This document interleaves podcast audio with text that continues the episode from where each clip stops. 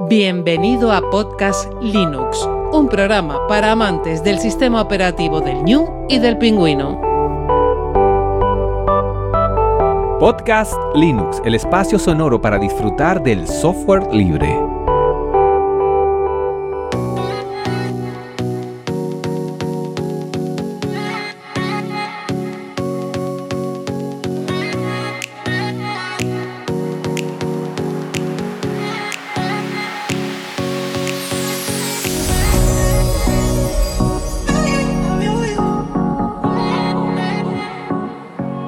Buenas amantes del software libre, bienvenido a otra entrega de Podcast Linux, la número 114. Un saludo muy fuerte de quien te habla, Juan Feble.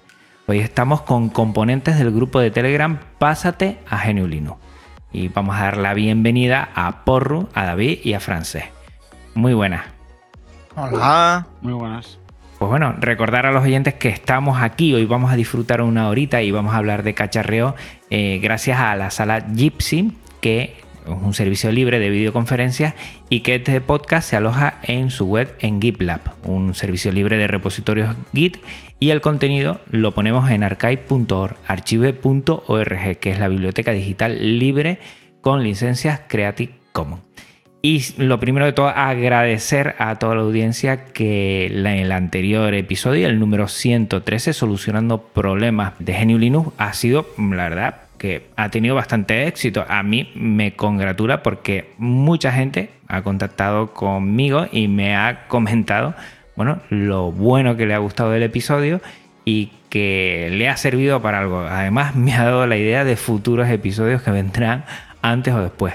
Pero lo bueno es siempre eh, combinar ese episodio más general, un poquito a veces más sesudo o menos sesudo, con los Linux Connection y es acercar pues también a personas que realizan eh, este Pásate a GNU Linux en este grupo de Telegram que para mí mm, llevamos dos años y es mm, bueno, eh, fuente diaria de lectura donde veo a mucha gente que con tranquilidad proporcionamos entre todos alguna ayuda y sobre todo aprendemos mucho de lo que nos gusta que es el sistema operativo del New y el pingüino.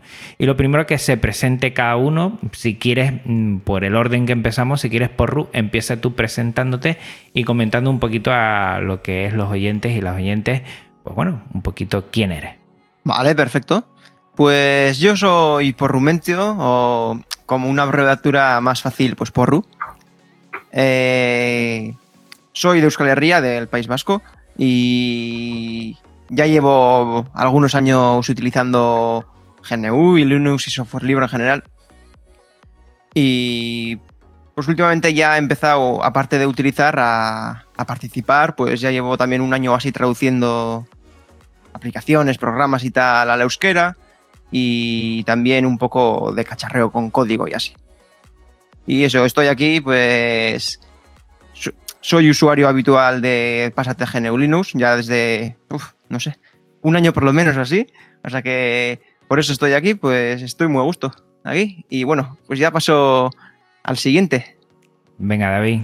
Bueno, pues eh, voy yo. Eh, bueno, me, me, llamo David, creo que buena gente ya me conocerá porque bueno, soy creador del podcast Galego Geek, podcast de tecnología, y de la página web galegogeek.es. Nada. Pues un poquito también llevo bastantes años usando GNU Linux eh, y también software libre. Cada día eh, un poquito más, me meto un poquito más en software libre, incluso temas de aplicaciones libres para, para móvil, para Android también. Y nada, y nada, pues llevo desde, creo que desde que Juan creó el grupo de, de Pásate a estoy ahí y la verdad es que sí que es una gran fuente de información y yo en, la medida de mi experiencia, lo que puedo aportar, si puedo ayudar a alguien, pues intento echar una mano. Pues que bueno, últimamente no tengo mucho tiempo, pero bueno, en la medida de lo posible intento echar una mano y también si veo, obviamente, a, aprender de toda la gente que, está ahí colaborando con eh, unos con otros. Bueno, pues nada, eh, yo soy francés, soy un simple usuario desde hace muchos años, eh, muchos, muchos. Realmente empecé con, con, el Windows 90 y algo y al poquito, al poquito ya empecé a conocer sobre el mundo del software libre y, y ahí estoy, pues de, ¿qué será? Desde el 2000 y poco o así. Y, y, y, mi trabajo no, no, tiene nada que ver con esto, por lo tanto, es, es un hobby. Un hobby que siempre mm, mm, agradecemos y sobre todo yo primero agradecerles a ustedes tres que se hayan pasado por aquí, hayan cogido un poco eh, bueno, esa oferta que yo comenté a todo el grupo y que ustedes valientes pues han dicho que sí y se han venido para aquí. Para mí es un placer.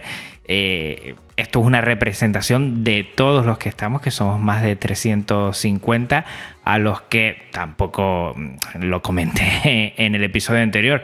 No hay un movimiento que no puedes hacer un seguimiento diario, pero sí que a veces se entabla, además de, dudas, se entabla, bueno, buenas eh, noticias, comentar algunas eh, situaciones, algunas noticias, y yo creo que es muy interesante. Pues bueno, lo primero, vamos a empezar poco a poco y lo primero para mí sería eh, comentar que, por qué mm, utilizamos Geniulino. Yo creo que ustedes como usuarios tienen perfiles un poquito diferentes, pero yo creo que es una representación también de, toda la comunidad de Pásate a. Eh, empezamos al revés, venga, francés, tírate a la piscina. Bueno, pues a ver, para mí está clarísimo por su filosofía. Es eh, el, compartir y sobre todo que es la manera más rápida en que podría avanzar la, la, humanidad. O sea, si el código se comparte y se mejora, bueno, yo entiendo que hay otros modelos de negocio, otras historias, pero si tú quieres avanzar lo más deprisa posible hacia, hacia mayor conocimiento y mayor eso, la colaboración es clave en nuestra especie. Vamos. Y como este código respeta esa filosofía, pues yo me ciño a usar este tipo de código y no otros. Eso sería. Pues a ver, yo estoy de acuerdo con Francex, yo también lo haría. O sea, me, encanta la, filosofía del software libre. Yo empecé eh, a usar Linux. Bueno, yo inicialmente usé Windows porque era lo que en, en ese momento conocía y cuando vi que había pues eh, otra, otra alternativa, eh, otra opción que encima era software libre, que tenía una, filosofía detrás y sobre todo que tenía una gran comunidad detrás, yo eh, no lo dudé y, empecé a usarlo. Sí que es cierto que al principio lo usaba, usaba los dos temas operativos y ya llegó un punto que Windows prácticamente no lo tocaba nunca, entonces decidí ya pues hacer el cambio a, a Linux totalmente como sistema operativo de escritorio, la verdad. Y bueno, yo un poco por todo, filosofía y sobre todo por también por, por todo lo que me ofrece como sistema operativo. Es decir, no, tengo que preocuparme de, tener un antivirus, tiene programas de, grandísima calidad, tiene una gran fluidez en, una, en prácticamente todas las distribuciones. No sé, creo que eh, yo creo que son varias cosas. Creo que tiene por filosofía, por comunidad y por, y por uso. Es decir, que es un, sistema, un sistema operativo que me da un servicio en, mi día a día que no me dan otros sistemas operativos. Pues yo, al igual que han dicho Frances y, David, pues en principio yo empecé por ideología, por filosofía o como quieres llamarlo, que eso es la manera más para mí lógica y de compartir el conocimiento, mejorar lo que podamos, pues eso, conjuntamente. Y por otro lado también la comodidad, que es fácil, que es ligero, que se adapta a prácticamente cualquier máquina que otros sistemas no, porque exigen mucho más. Y en mi lado también lo utilizo, hoy en día lo utilizo mucho porque me proporciona para el trabajo de audio, porque yo soy músico y aparte mezclador y tal, eh, me proporciona un sistema pues, prácticamente ideal que en otros sistemas no hay, a pesar de que pagues 800 euros de, de licencias de programas. Y en GNU Linux, pues todo es más fácil para mí, ya una vez acostumbrado.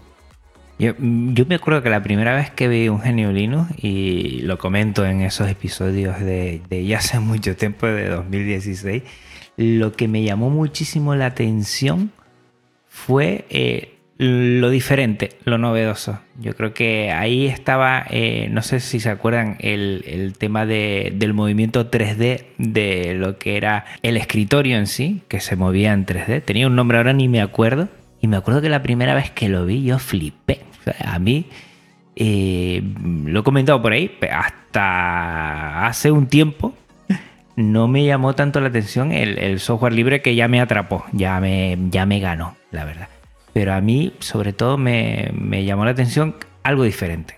Ah, en vez de estar con las ventanas todo el día y todo ahí, que al final te enfrancas en los programas más que en el sistema operativo, eh, Genuinos te permite eso. Y me llamó la atención desde un principio eso, ¿no? La, la potencia que tenía para hacer muchas cosas, hasta, gráficas, ¿no? Que hace 12 años que fue, o 13 cuando empecé a conocerlo, eh, no estaba tan pulido como ahora. Y mira que ahora tiene muchas cosas que, son muy interesantes, ¿no? Muy interesantes a nivel, bueno, como ha dicho Porro, a nivel eh, de audio, a nivel gráfico, a nivel de muchas cosas. Pero yo me acuerdo que me, que me llamó mucho la atención eso. Eh, el tema gráfico, que, que mira que en aquellos tiempos todavía tenía que, ver. No me acuerdo cómo se llamaba, seguro que mucha gente no lo va a poner. Eh, ¿Cómo se llamaba eso? Que era un cubo. Se podía hacer el escritorio un cubo y podías pasar a otro. Y eso a la gente le flipaba. Yo me acuerdo de los alumnos enseñárselo y les flipaba. Yo, ¿qué es esto, profe? ¿Qué es esto? Y les gustaba mucho. Y, eso fue al principio y ya después, bueno, pues me encarrilé muchas cosas viendo sobre todo muchos blogs al principio eh, me acuerdo, y, me llamó mucho la atención. Y ahí seguí, seguí. Eh, yo duré con Windows tres meses, tres meses. Y como siempre me cargaba el sistema operativo, pues eh, a la segunda vez yo creo que ya Windows lo eliminé porque también tenía poco disco duro y, me estaba cogiendo demasiado. Y ya me estaba quitando cosas que decía yo. Y, eso sí lo recuerdo mucho. yo creo que, que esos principios y por eso siempre lo comento, ¿no? Esos primeros traspiés, que ahora los comentaremos, cuál fue cada uno el, mayor traspié al principio de todo, eh, si lo superas, yo creo que ya estás con un pie firme en genuino. Y muchos de los que abandonan al principio es por eso, porque no saben solucionar el primer escollo con el que se ven. Y de ahí ya, bueno, pues quien quiera empezar a decir cuál fue el primer problema con lo que se le antojó un poco genuino, pues quien quiera que lo comparta. Pues yo ya me acuerdo de un problema para mí bastante importante que tuve. No es relevante casi, pero para mí fue importante porque no me dejaba, no me permitía escribir bien. Y el asunto es que yo bueno, dentro del, entre los idiomas que hablo, hablo esperanto y también lo utilizo. Y el esperanto tiene unas, unas letras concretas que, que no están en las, en las distribuciones de teclados habituales.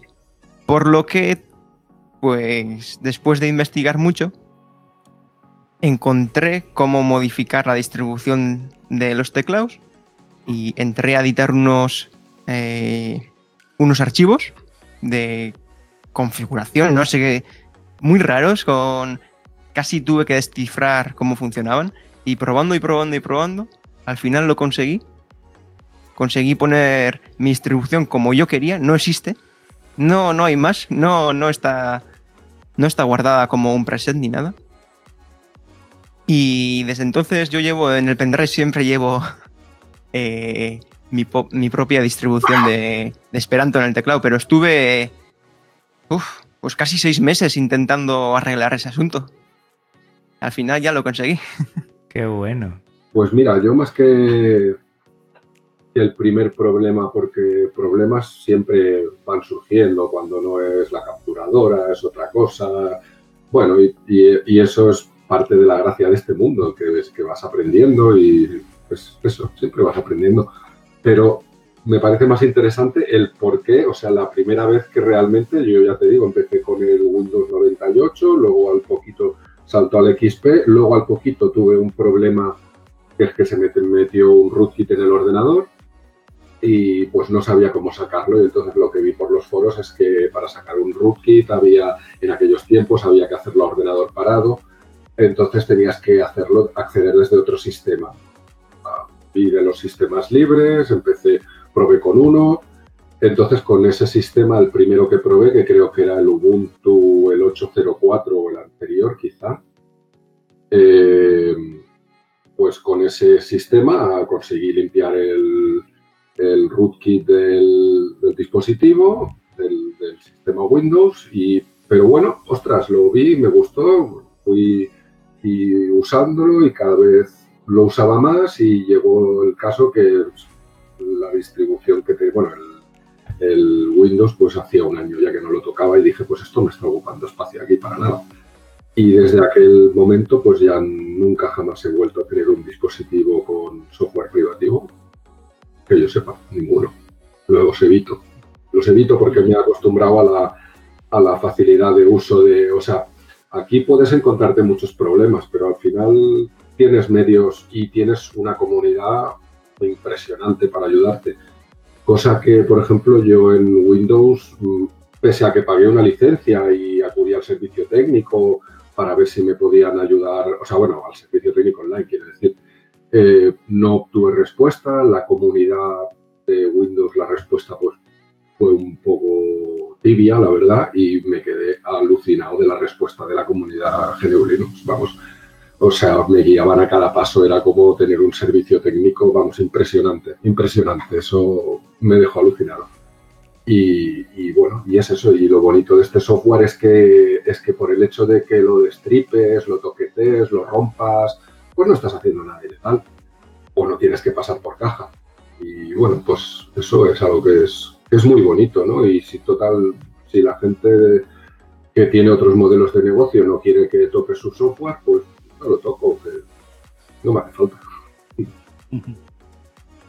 Bueno, pues yo re realmente problema, pro el primer problema que me costó solucionar, bueno, están los típicos problemas de que no te va el wifi, de que no te reconoce la impresora, pero bueno, uh -huh. eso más o menos creo que hay muchísima información y no, lo que me, me costó más fue conseguir hacer funcionar un, USB, un, un wifi, un adaptador wifi por, por USB porque yo tenía, tengo un ordenador, un ordenador de sobremesa y un portátil, y el de sobremesa, eh, pues en su momento eh, no lo compré con, con una, bueno, con, con, el propio adaptador wifi la placa, entonces dije, bueno, pues nada, uh -huh. compré un adaptador wifi aparte para coger la señal y tal. Y, y era de la marca TP-Link, me acuerdo. Y nada, y estuve como una o dos semanas buscando en foros, eh, bueno, en, en, todos lados buscando información, probando varias cosas, pero al final conseguí que funcionara. Y la verdad es que eh, me sentí muy bien, la verdad. Cuando pues tienes un problema y con, consigues encontrar la solución y, y, y, que funcione, creo que es muy, no sé cómo decirlo, muy satisfactorio realmente decir, pues vale. Y eso, obviamente, como decía el compañero, es todo gracias a la, a la comunidad, al final, porque eh, yo creo que ningún otro sistema operativo tiene esta, una comunidad como esta, tienes foros, tienes blogs, tienes creo que tienes un, montón de sitios a los, a los que puedes acudir para, para, solucionar un problema. Y bueno, y ahora creo que tienes un nuevo medio, incluso que son los grupos de, de Telegram también. Porque bueno, yo, yo estoy en varios, eh, estoy obviamente en parte de género Linux, pero estoy en más y muchas veces con temas que yo no controlo. Si preguntas, hay gente siempre dispuesta a ayudarte y a explicarte o a, o a pasarte información para que tú a raíz de ahí arranques y busques más información sobre el tema. Y bueno, yo creo que fue el problema sí que tuve más, pero bueno, yo, por ejemplo, valoro más el, el, ese, digamos, ese proceso de, de, aprendizaje. Es decir, porque yo me peleé con Windows, perdón, me peleé con Linux, me peleé con la Raspberry Pi al principio de todo, cuando me compré la primera, y me, y me peleé, ahora me peleo con los contenedores Docker. pero bueno, pero me gusta porque por el camino aprendo eh, muchísimas cosas y me siento, eh, me, me, siento bien por el hecho de, de, de poder llegar a, hacer esto. Tengo un proyecto, decir, pues quiero hacer esto, y al llegar a conseguirlo, o, o, bien solucionar un problema, o bien conseguir algo que estoy buscando, pues yo creo que eso es algo que Linux nos proporciona y, y yo creo que, a ver, eh, una de las grandes ventajas que tiene Linux como sistema operativo es un, sistema operativo libre que está, eh, digamos, eh, creado por y, para, y, para la comunidad, que se basa muchísimo en esa, en esa gran comunidad que tiene detrás de cualquier distribución. yo creo que tiene una gran comunidad y, y que y que te, que te permite pues tanto solucionar problemas como, como eh, iniciar proyectos o intentar eh, aventurarte en un, proyecto, un proyecto nuevo y, teniendo una base de, de información eh, para, para poder hacerlo. Mm. Yo me acuerdo que mi primer problema fue en el cole que teníamos una intranet de Windows y que para poder conectarse a ella había que configurar lo que era Samba, ¿no? lo que era el servidor Samba para conectarse a, lo que era almacenamiento compartido de, servidores Windows. Y me costó sudor y sufrimiento, ¿eh? y, buscar tutoriales por ahí no funcionaba hasta que llegó uno y funcionó, la verdad. Cuando había que coger el samba.conf y a pelo editarlo en nano, me acuerdo, y, tenías que poner exactamente todo perfecto para, para que pudieses entrar. Y había por ahí algún profesor que siempre me decía, no te funciona, no te funciona. Y yo me que cogí unos cabreos porque ya era algo personal.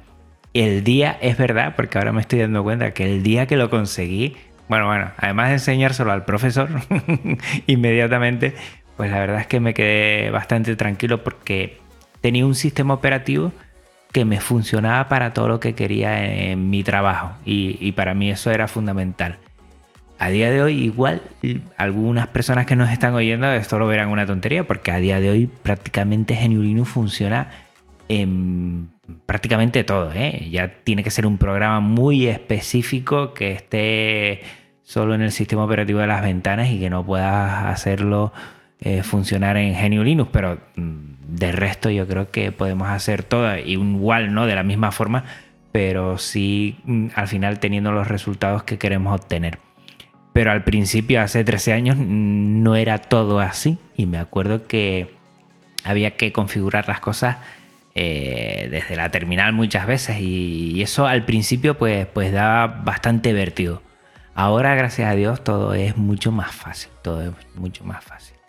Eh, también me gustaría, no sé, alguien comentó por ahí alguna distro, bueno, distros favoritas, si quieres podemos hablar de eso, sobre todo para iniciarse. Eh, y si recordamos esa distro que nos inició en su momento y viendo ahora eh, las distros que están como ahora, también podríamos comentar, si quieren, esa diferencia y, esa mejora que, hemos tenido a lo largo de los años. Que ya el pásate a GNU Linux cada vez más factible y más fácil para gente que no esté muy ducha en este tema. Yo realmente empecé hace muchos años a, usar Ubuntu, o sea, eh, la, versión, el sabor, como le llaman ahora, el sabor original de Ubuntu, probé, eh, digamos, varias versiones de Ubuntu en, su momento, hasta que llegué a Linux Mint. Mm, llegué a Linux Mint gracias eh, a empezar a conocer a gente, a escuchar sobre todo podcast de Linux, pues a escuchar a, tanto a Juan aquí presente como a Pedro Mosquetero Web y a raíz de que Pedro me habló mucho de Linux Mint empecé a usarla. Y es la distribución que uso ahora mismo. De vez en cuando sí que pruebo si sale una versión nueva de Ubuntu, pues sí que la, pruebo en otro equipo para ver cómo va y tal, pero solo, solo volver a, a, Linux Mint, quizás por comodidad, quizás por, porque ya estoy acostumbrado y también pues quizás porque nunca me dio ningún, ningún tipo, en todo el tiempo, los, años que lo llevo usando, no me dio ningún, tipo, ningún tipo de problema. Creo que hay muy buenas distribuciones que no son eh, eh, Linux Mint, pero yo creo como han comentado otros compañeros en otros podcasts en otros medios, creo que Linux Mint es una, es una distribución perdón, muy buena para empezar en con GNU Linux, creo. Porque realmente, a ver, es, trae bastante software eh, preinstalado. Eh, realmente es, una, es algo que tú puedes empezar a usar directamente según lo instalas, sin necesidad de tocar la terminal, que al principio pues, siempre da un poquito de miedo lo de usar la terminal. Yo ahora intento pues, aprender a hacer más, cosas con, la terminal, eh, intentar hacer cada día más para, para, para, para, aprender principalmente. Pero bueno, yo creo que, que, Linux Mint es una buena distribución, por lo menos desde mi punto de vista, tanto para usuarios noveles como para usuarios que ya, que, que ya eh, lleven, tiempo en GNU Linux, bueno, sin desmerecer a ninguna otra distribución.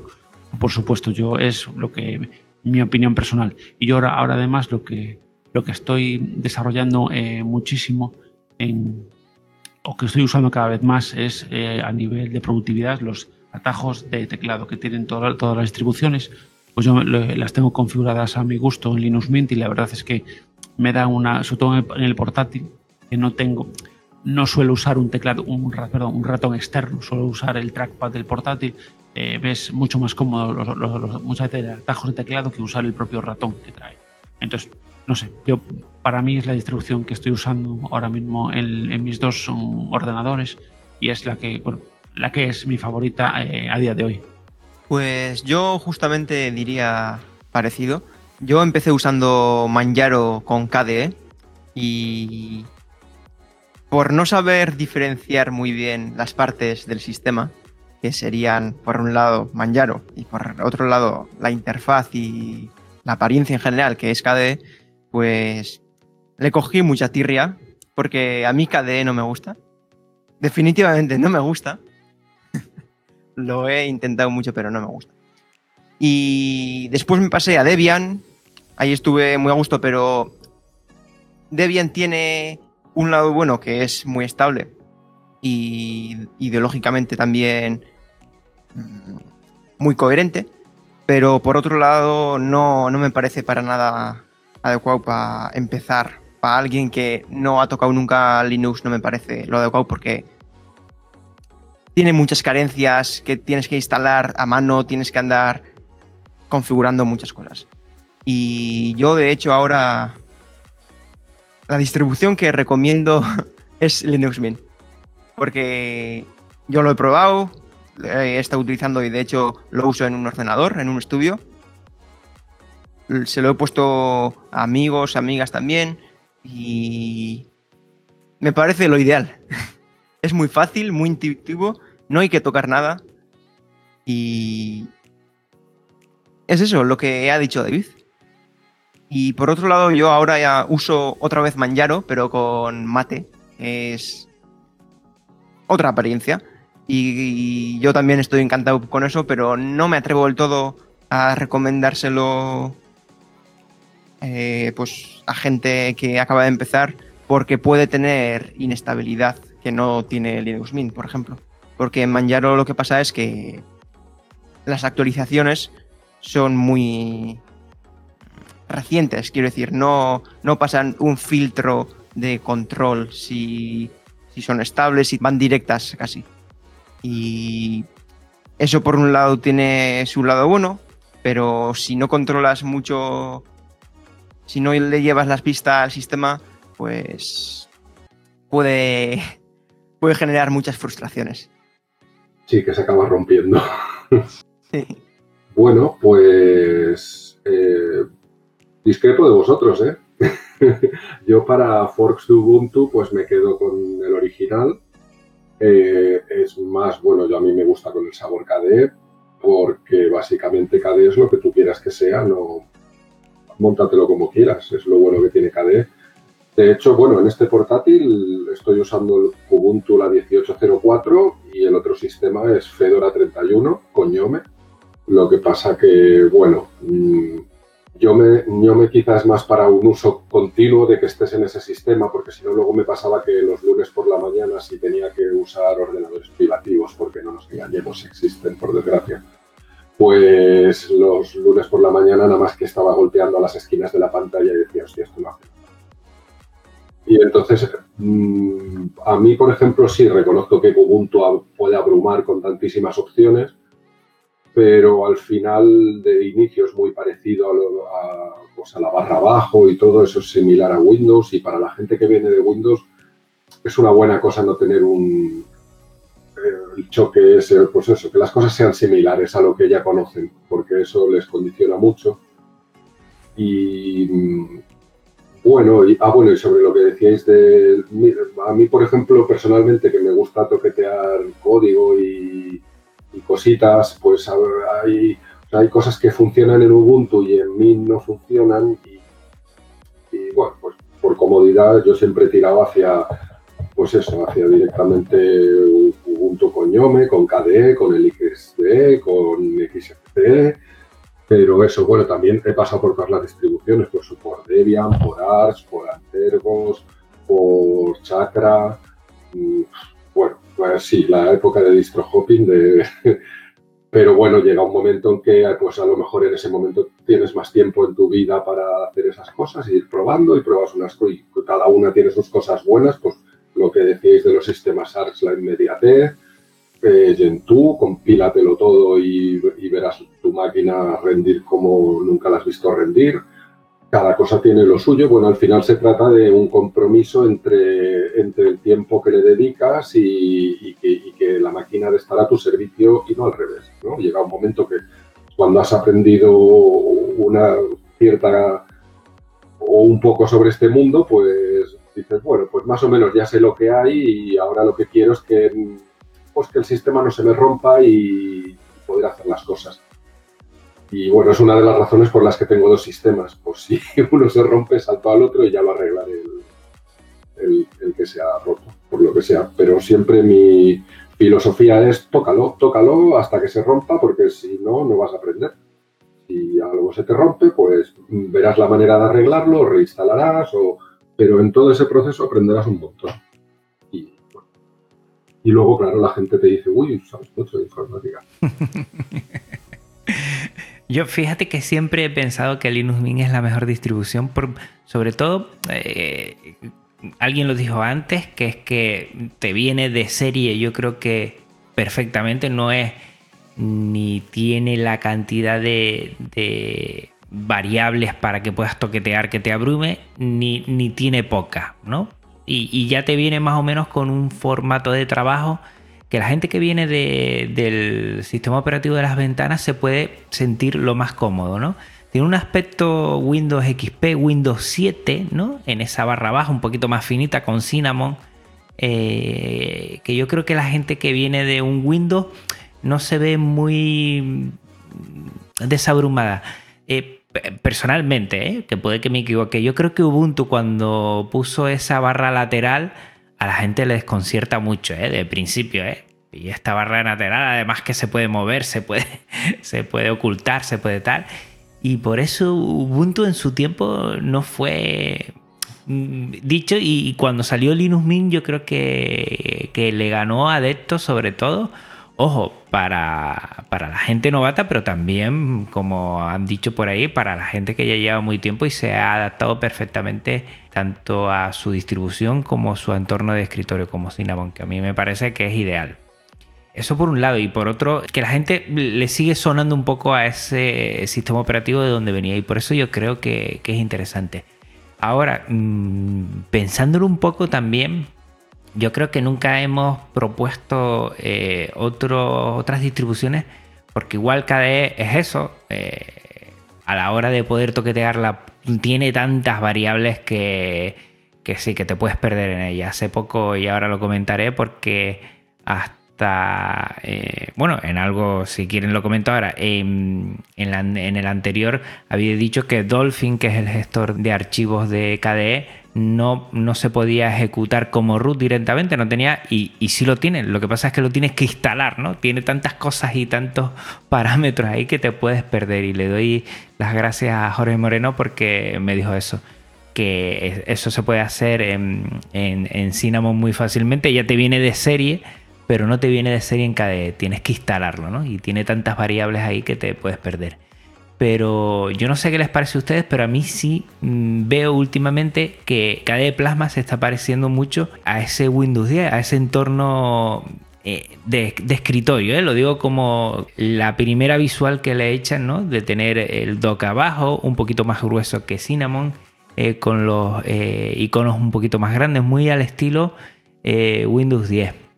Y ojo que alguien una vez me dice, ah, eso es Windows 10, le digo, no, no, no te confundas no, Windows 10 ni, ni lo será en su vida. Pero mm, como Plasma últimamente está siendo eh, tan bueno, consume muchísimo menos que antes eh, y van perfilándolo tanto, igual en un tiempo eh, pasaremos de Linux Mint a, decir alguna distribución de KDE como, como la de iniciarse, tiempo al tiempo. Yo, yo creo que puede haber por ahí alguna posibilidad. Y sí me encantaría, eh, ya saben los oyentes, que yo soy un enamorado de KDE, aunque entiendo y me encanta la diversidad que tenemos en Genio Linux, porque eso nos permite a cada uno decidir eh, trabajar con lo que queramos. Pero poco a poco KDE Plasma y KDE Neon también se está convirtiendo poco a poco, lleva más adeptos y poco a poco la gente eh, veo que le gusta más utilizarla. A día de hoy, Linux Mint sí o sí, eh, pero en un futuro puede que esto vaya cambiando, tiempo al tiempo. No sé si alguien quiere comentar algo de esto que, he dicho y, apuntillar algo por ahí de lo que piensa. Pues a mí lo que has dicho de que Plasma o KDE eh, bueno, Plasma es el escritorio, el nombre oficial de la apariencia de KDE. Eh, a mí sí me parece que, se, que tiene gran parecido con Windows 10. Es como muy afilado. Mm, no sé muy bien cómo describirlo, pero es eso lo que has escrito. Muy, los cortes muy claros, iconos grandes. Mm, y sí tiene esa apariencia Windows 10 que a mí no me gusta. No me gusta porque se me hace incómodo. Y en general, para resumir, también un poco por donde ha dicho antes francés, eh, no diría tampoco que hay una distribución perfecta, porque eso depende mucho del uso que se le quiere dar. Depende mucho de, de- de qué sistema provenga. Si vienes de MacOS, quizás Linux Mint no sea el apropiado, igual sea más apropiado Elementary OS que tiene otra apariencia. Mm, si tienes necesidad de paquetes o de las aplicaciones más actuales, porque necesitas para trabajo multimedia, pues quizás Manjaro sea más adecuado o alguna derivada de Arch. Mm, si necesitas que el equipo vaya ligero para lo que sea, porque tienes un ordenador muy antiguo, pues quizás algún otro vaya mejor. Y entonces, eso, quiero, quería recalcar que esto de, la distribución perfecta tampoco es tan clara porque depende mucho del uso que se le quiere dar, teniendo tanta diversidad en GNU Linux, quiero decir. Mm. A ver, a mí realmente cuando sí que es cierto que Cinnamon, o sea, Linux Mint Cinnamon me recuerda un poco, sobre todo por el tema de la, bueno, de la barra de abajo y el poder desplegar con la mítica tecla de los antiguos teclados con la, el logotipo de Windows, ¿vale? Para poder desplegar el menú, las aplicaciones y tal. De hecho, por eso yo lo tengo movido a la izquierda, no, no lo tengo abajo, porque me recuerda a Windows. Entonces, eh, realmente no. Sí que, sí que es cierto en ese sentido, pero bueno, ahora quizás eh, lo que estás comentando, que quizás KDE sí se parezca más a Windows a nivel visual o a nivel de, de- de diseño de iconos, etcétera. Yo sí que, sí que lo veo más. Y después, bueno, yo creo que cada distribución depende de la persona, del uso que le vaya a dar. Del, hay personas que le gusta más tener todo el control absoluto y poder compilarlo, poder controlar toda una distribución y, y otra gente que, que que- que prefiere pues algo más sencillo directamente pues pues poder instalarlo empezar a usarlo o, instalar las aplicaciones a mayores que, que necesite para su uso y yo creo que, que depende de cada persona y, de, también de tanto a, nivel visual como a nivel operativo yo probé muchísimas distribuciones en estos años pero muchas muchas eh, incluso probé alguna basada en Chrome OS que no me acuerdo cómo se llamaba ahora mismo. Y, y- y al final eh, me quedé con Linux Mint porque para mí era la que me era más cómoda y la que me daba más, funcio- más, más funcionalidad. Y, y- de diseño, pues para mí eh, me parecía que tenía eh, un buen diseño, tenía buenas opciones de personalización para poder eh, poner la distribución a, a mi gusto, pero bueno, creo que es eso, que dependiendo, dependiendo del equipo principalmente que tengas y del uso que le vayas a dar, creo que hay muchas alternativas muy buenas para, para usar cualquier o- otra distribución. Y por último, se, me ha ocurrido añadir eh, que hay una página web para que te ayuda a elegir o que te mm, que te sugiere diferentes distribuciones eh, basadas en unas respuestas que, que haces a unas te hacen unas preguntas, es como un test y dependiendo la respuesta que des, eh, te recomiendan unas aplicaciones, un- unas distribuciones o otras. Y eso me parece muy adecuado para la gente que va a comenzar, para saber que quizás eso, que al no haber una, una distribución perfecta, te proporciona o te sugiere eh, las distribuciones que mejor se te, se te adapten. Y esa página web se llama distrochooser.de por DE, por si alguien le interesa. Y a mí me ha acertado, a unos amigos también les ha acertado. Les va bien con esas instrucciones que les han propuesto, por lo que os recomiendo probar. lo que vamos a hacer lo vamos a dejar en las notas del programa y que la gente se pase por ahí y que eh, con un clic para que no esté ahora, pues, pues ya lo tienen por ahí.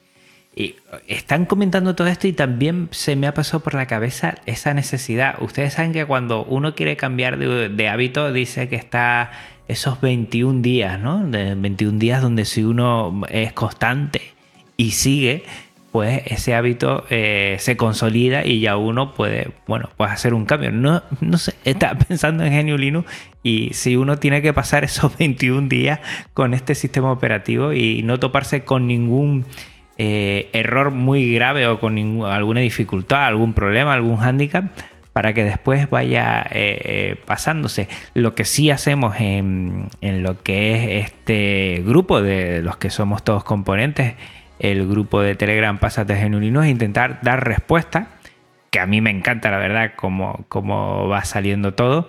Y, no sé si ustedes se acuerdan de algún problema interesante que hayamos visto por ahí que le haya llamado mucho la atención o, o, alguna dificultad que al final tuvo solución o algún problema en general, alguna experiencia que hayamos visto en el grupo que sea digna de comentar aquí.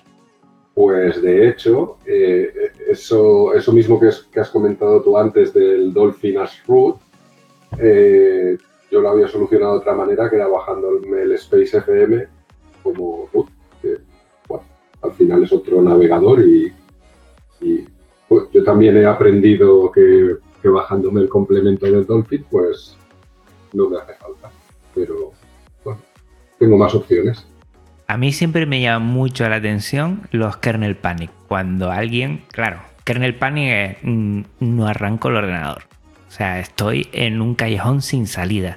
No sé lo que hacer. Además, nos mandan pantallazos desde el móvil directamente, ¿no? Fotos ahí mal enfocadas, intentando ver eh, lo que sale. Eh, bueno, si sale alguna especie de código, alguna especie de, de especificación ahí donde viendo y creo que supimos solucionar a un, a un miembro del grupo un kernel panic y me llamó mucho la atención.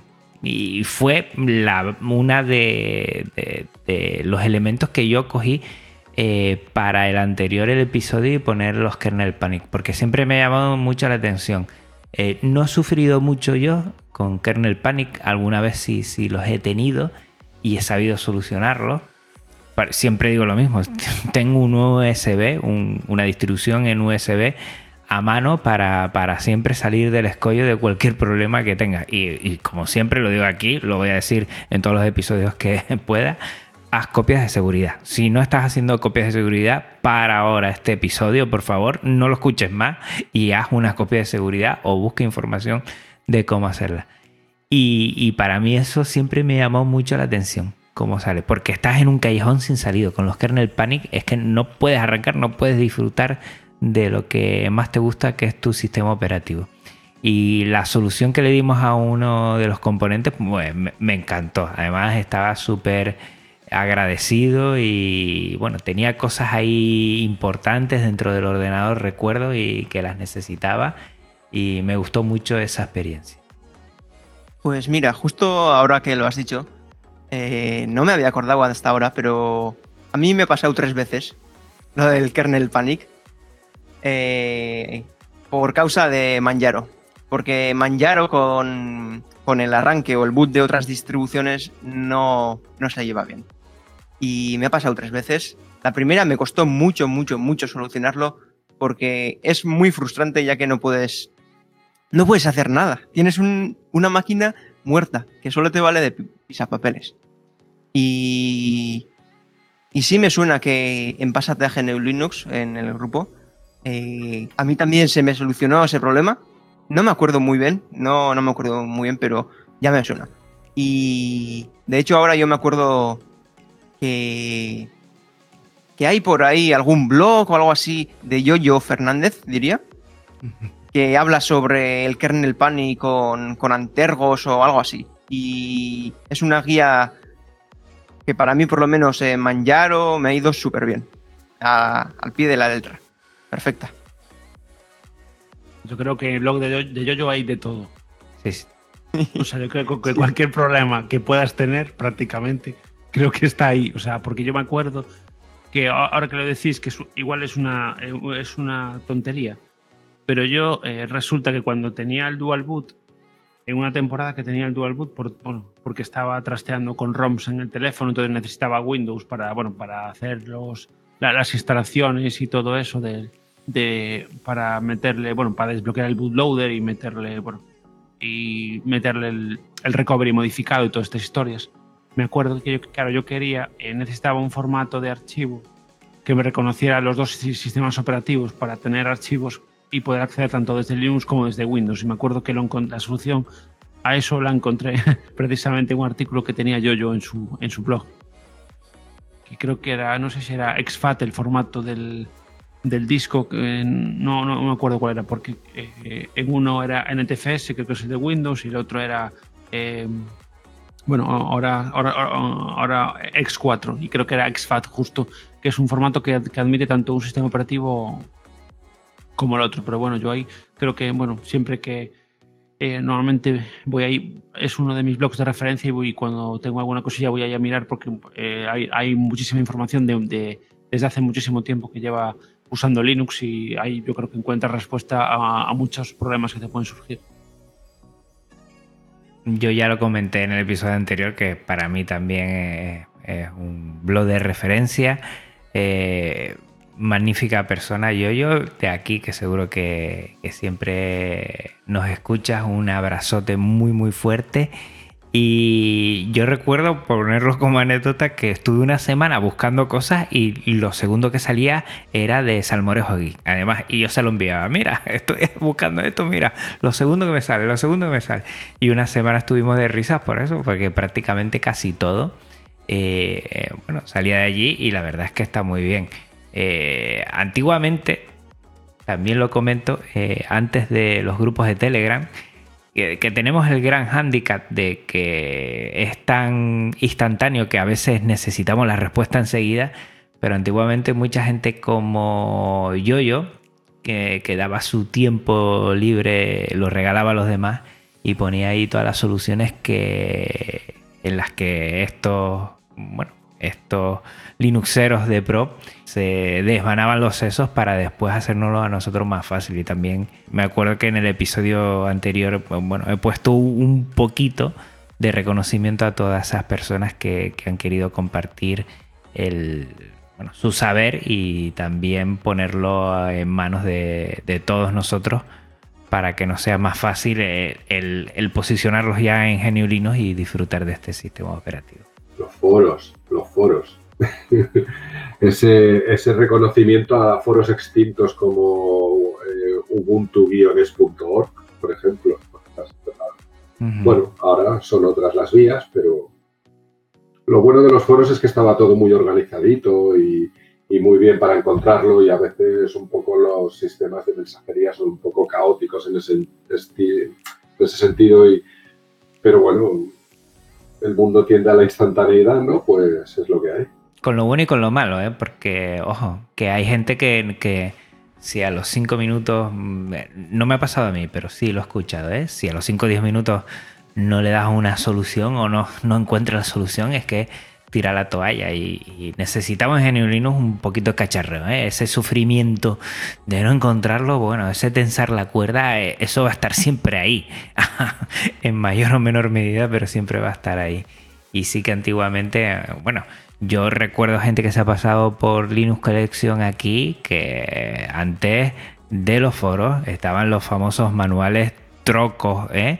De libracos eh, de mil y pico páginas y que la solución estaba por ahí dentro. Vete a buscarlo también. ¿eh?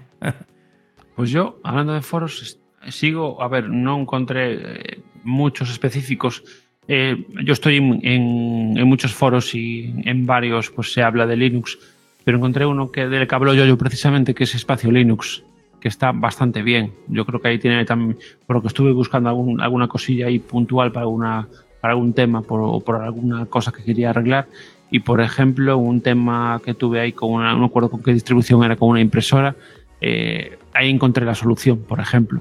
Pero pues claro, hay foros que también tienes eh, un foro en el que estoy empezando a participar bastante, que no es solo de Linux, que es, eh, no sé si os suena Cacharreo Geek, Ujú. que bueno, que bueno, es un proyecto de, de Andrés Ramos, que bueno, empezó con, con un grupo de Telegram para una IPTV, bueno, y ahora tienen ahí un- una página muy y yo poco a poco dentro de lo que puedo pues intento pues ir poniendo alguna cosilla de no solo yo sino algún usuario más de GNU Linux. Pero bueno yo creo que ahí según se vaya creciendo seguramente te habrá mucho más eh, contenido. Pero bueno ya te digo yo los de Linux específico que los que consulto ahora es el espacio Linux ahora ahora mismo. Que habrá otros ¿eh? pero bueno ya, ya os digo que yo sí que ahí sí que no no ahora mismo el que uso es ese Sí, para el que se quiera y pueda pelear en inglés, para mí el, foro de los foros de los foros, sin duda alguna, y siempre ahí he encontrado la solución. Lo que pasa es que está en inglés y bueno, pues hay que bichar un poco más el foro de Arch. El foro de Arch, ahí es la Biblia. Ahí está todo, pero en inglés. Y entonces, hombre, mm, más o menos se puede entender un poquito al estar escrito, pues bueno, y los comandos pues, pues son los que son, son para todo lo mismo, pues a mí me gusta mucho. Pero no tiene, por ejemplo, la cercanía que tiene, por ejemplo, eh, bueno, el, el- el- lo que son otros foros y lo que son otros blogs como el de Yoyo, por ejemplo. Pero, pero a ese está muy completo también y a mí me gustó mucho en su momento. Si tenía algún problema, lo encontrabas ahí. Fíjate que es para Arch, pero funcionaba de las mil maravillas en derivadas de Debian, en Ubuntu. Funcionaba muy bien todo lo que ponían ahí. Pues mira, yo sí te digo la verdad que el que estoy usando más últimamente es el de el de adslzone.net por básicamente pues porque me meto a los servidores del Emule y a porque sí, en 2020 el Emule sigue funcionando. y, bueno, pues a las- las listas de bloqueados y los servidores, los poquitos que quedan buenos. Y básicamente porque problemas es que ha mejorado tanto el software libre que es que no me surgen problemas. Prácticamente en cada máquina que lo meto funciona y. Y bueno, en fin, lo que decíais de, cómo son, dices, es que esto se parece también más a Windows o no, también es al inicio, porque como decíais antes, KDE al final es lo que tú quieras que sea, o sea, de inicio puede tener una apariencia, pero lo puedes dejar que no lo reconozca, vamos, que sea otra cosa totalmente diferente. Y eso, bueno, sí, quizá para los novatos es mucho, pero cuando te gusta trastear, pues sí, si tú quieres que algo tenga transparencias, quieres que tenga transparencias. Y todo eso con KDE, pues, bueno, ya lo sabéis. Y yo, por ejemplo, donde encuentro información, donde estoy encontrando bastante información, también en inglés, eso sí, de aplicaciones libres, por ejemplo, sobre todo mm, alternativas a las aplicaciones de Google, es en, Reddit. Encontré un, un hilo, un subforo en Reddit que se llama DE Google, que ahí te, bueno, la gente va poniendo o haciendo preguntas y gente le contesta, incluso ponen alternativas, pues, pues tanto a YouTube como a Gmail, bueno, algo que ya hiciste Juan tú en, en alguno de tus episodios, precisamente hablar de alternativas libres a, pues, a las aplicaciones de Google, por ejemplo. Y ahí sí que, sí que encontré, también, eso sí está en inglés, pero bueno, más o menos yo creo que se puede entender bastante bien. Y si no, con un traductor, a ver, eh, yo creo que no, que no tiene problema. Y ahí sí que encontré bastante, bastante información so- sobre alternativas eh, libres a otras aplicaciones que estabas usando o que, o bueno, o que eran aplicaciones más privativas de grandes eh, corporaciones como Google o, Ama- o- o Amazon, por ejemplo. Estoy observando que quizá muy jóvenes no somos ninguno, ¿no? De los que estamos en el... No, lo ¿sabéis por qué lo digo? Lo digo porque estáis hablando de leer como si leer fuera algo y... Yo me encuentro mucha gente joven que leer más de 10 líneas, eso ya les da una pereza mala, ¿eh? Entonces, bueno, no sé, quizá por ahí, por ahí el auge de otros medios más audiovisuales, que también está muy bien, tener los videotutoriales, eso está muy bien. Pues mira, yo, yo salgo de la norma porque tengo 19 años, Ostras, soy jovencito, eh, pero sí, al final, al fin y al cabo, lo de leer a las nuevas generaciones nos cuesta mucho porque nos hemos acostumbrado a la rapidez de tener todo como un servicio, pero leerlo puedes leer una y otra vez le puedes dar muchas vueltas y creo que tiene muchos, muchos beneficios. Sí, yo creo que al final la documentación, ¿no? Y la documentación por escrito, que es la, base de, de la tecnología, ¿no? Al final ponerlo todo por escrito para si te surge algún problema, pues poder eh, revisarlo y poder también duplicarlo donde tú quieras y todo esto. Al final no queda otra. Y antes o después, y los vídeos de YouTube están muy bien, pero al final lo que sueles cortar y pegar o lo que sueles leer es después la información que te llega o, al blog que te hace referencia al post de ese vídeo, ¿no? Porque al final todo eso es lo que te queda. Y no queda, bueno, hay una, una, yo creo que una batalla ahí entre, lo hemos dicho, entre la inmediatez, entre lo, directo y, y, el esfuerzo. Y ojo que hay mucha gente que sí, de estas nuevas generaciones que sí está en ello, pero que tenemos que seguir trabajando. Yo a veces también, llega un momento que también me, me, ubico y, me da esa sensación que, intento ir a lo fácil y, no tiene por qué ser así. Y a veces eh, la lectura siempre queda ahí. ¿Cuántas veces, hasta en el propio grupo de Pásate a Geniulinos de Telegram, hemos perdido el hilo porque ya no sabemos llegar a ese punto, ¿no? Y, yo he perdido mucha información que después me ha costado mucho conseguirla de nuevo. Por ello, y que estoy seguro que si lo hubiera documentado en, bueno, en algún archivo, en algún foro, en algún blog, me hubiera sido mucho más fácil. Eh, pero bueno, son cosas que tenemos que seguir eh, en la batalla y, sobre todo yo como maestro a las nuevas generaciones siempre les pido eso, ¿no?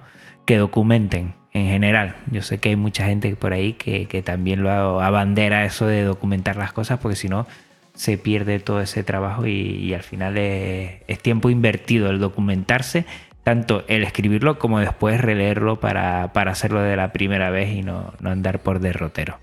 Pues bueno, ya prácticamente estamos llegando al, final. Yo, esto es lo bueno, que uno se pone a hablar, se pone a hablar, y aunque para nosotros que ahora estamos grabando eh, sean altas horas de la noche, a mí se me ha pasado volando, la verdad, y me quedo con esa sensación de, disfrutar sobre todo de la conversación con, me lo van a permitir compañeros de armas, en este sentido, que nos gusta mucho Geniolinos y estas batallitas. Y sí me gustaría que cada uno comentara, mm, bueno, dónde están, si tienen algún proyecto, si tienen una asociación o en algo, y si quieren lo van comentando por aquí. Si quieres empiezas tú, Francés. pues, pues, mm, la verdad que no. Yo, o sea, prácticamente mi vida me la absorbe el trabajo y el poquito tiempo libre que tengo, pues nada, lo dedico cada vez me estoy menos con ordenadores, a caminar y a salir por la montaña.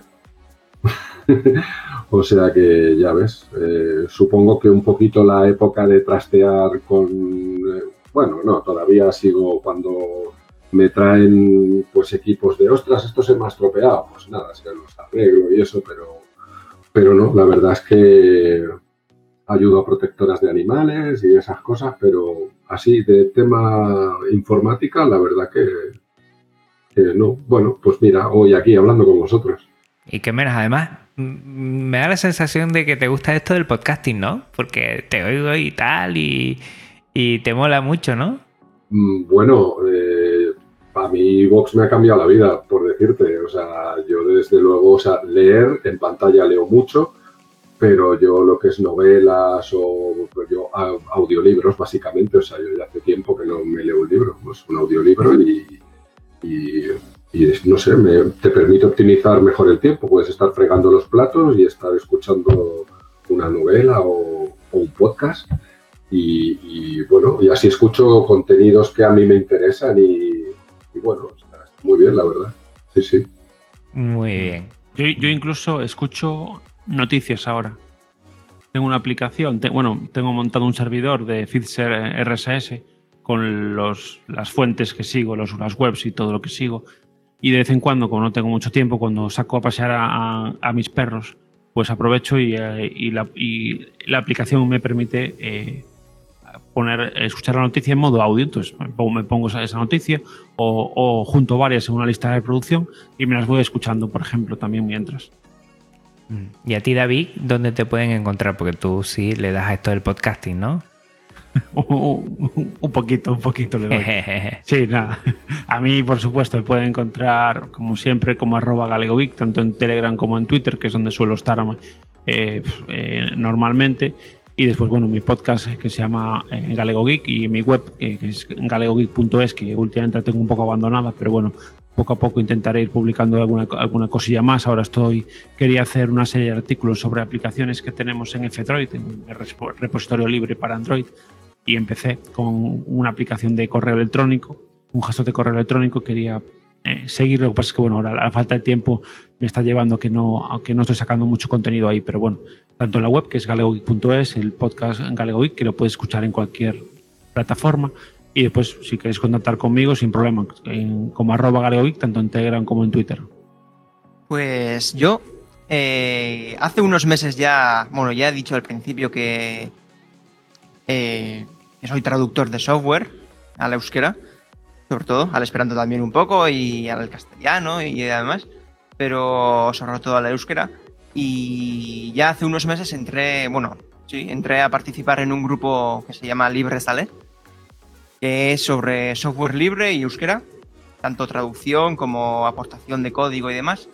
Y ya hace un mes o algo así, creamos un chat de Telegram con puente a Matrix, eh, pues muy parecido a Pasate a GNU Linux, que es, pues eso, para solucionar problemas, dudas, eh, compartir experiencias y demás. Y, y, va muy bien, ya somos 70, ya, y eso, siendo que solo hablamos euskera, es bastante.